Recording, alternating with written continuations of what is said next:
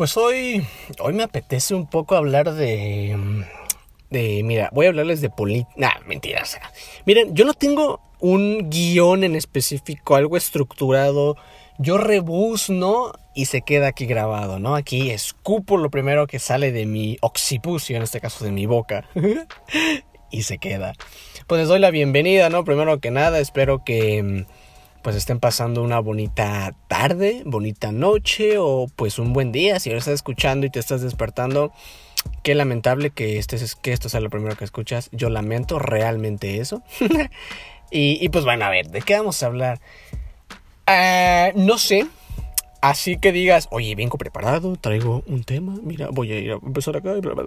No, eh, no. Yo realmente soy una persona que le gusta improvisar. Eh, me gusta hablar de temas que, que, domino, pero también me gusta hablar de temas que no domino, o sea, me gusta meter la pata para aprender, ¿sabes? Creo que no hay mejor maestro que el error. Digo, ya si de plano la riegas muy gacho, pues bueno, ya, ¿no? O sea, ya si te equivocas dos veces en lo mismo, creo que, pues bueno, ya estás fallando en algo. Pero no, eh, hay algo que, que yo estoy en completo... Sí, estoy en desacuerdo con esto. A ver, voy a exponer aquí mi punto. No espero una respuesta luego, luego, porque pues bueno, esto es, un podcast, es un formato muy diferente al que estoy acostumbrado.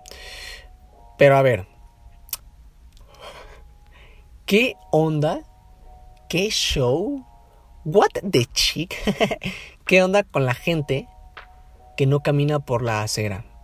A ver, no tiene mucho, eh, vamos a ser honestos también, no tiene mucho que, que manejo, que comencé a manejar. Yo creo que debe tener un año, por mucho, un año que comencé a manejar. Y pues cuando empiezas a manejar tu miedo, o por lo menos el, el mío o el del común denominador de los demás, debería ser el miedo a atropellar a alguien, ¿no? Claro, o sea, tú vas manejando así, o sea, tú cuando comienzas a, manejar, cuando te subes, Sí, obviamente las dimensiones son muy grandes, por así decirlo. Pero creo que el miedo principal es, vato, yo no quiero atropellar a alguien.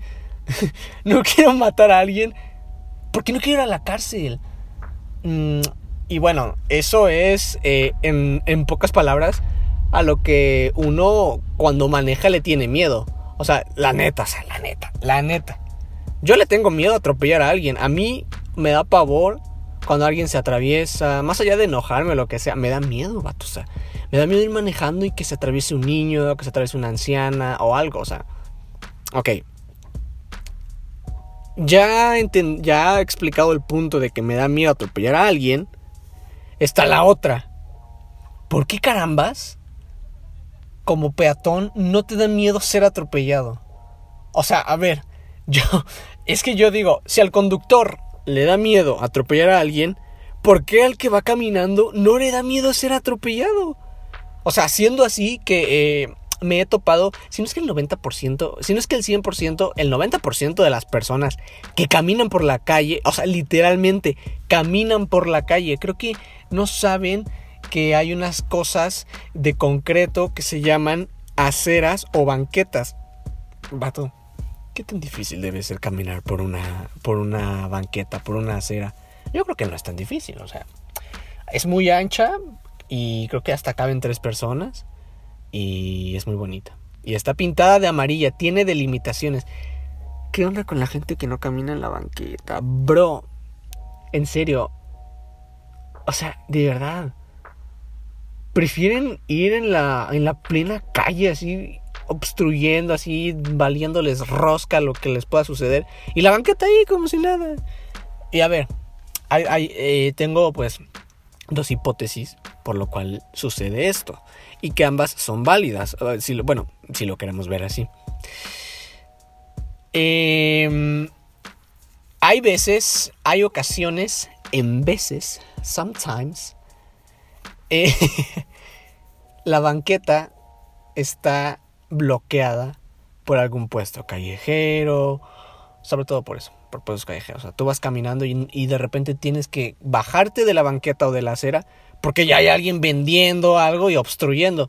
Que a ver, no está mal, pero pero si también se ponen 20 locales allá a vender, pues, no manches, vato, estás obstruyéndome mi banqueta. Y por, y por eso me veo la necesidad de tener que bajarme de la acera y caminar un tramo de calle.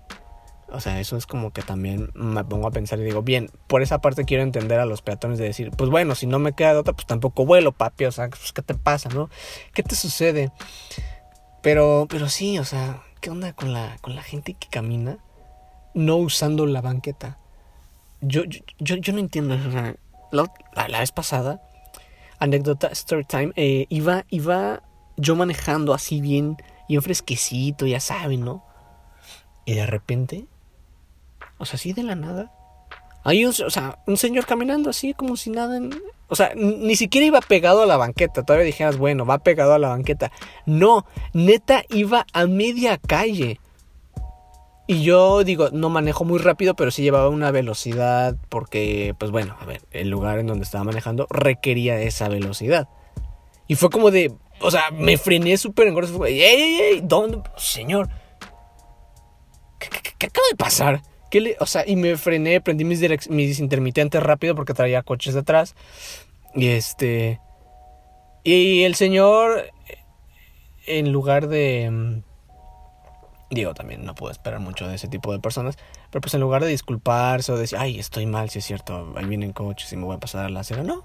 Al contrario, me volteé a ver y se molestó como diciéndome, quítate, esta es mi calle. O sea, se molestó el señor se molestó porque yo iba pasando por ahí y porque, o sea, joder, es que no entiendo la cultura mexicana. Mexican culture, no la entiendo, en serio no entiendo el, el, por qué, el por qué tienen que hacer eso, por qué, tenemos, y me incluyo porque en algunas ocasiones también me veo muy, muy corriente, por qué tenemos que romper las, las reglas.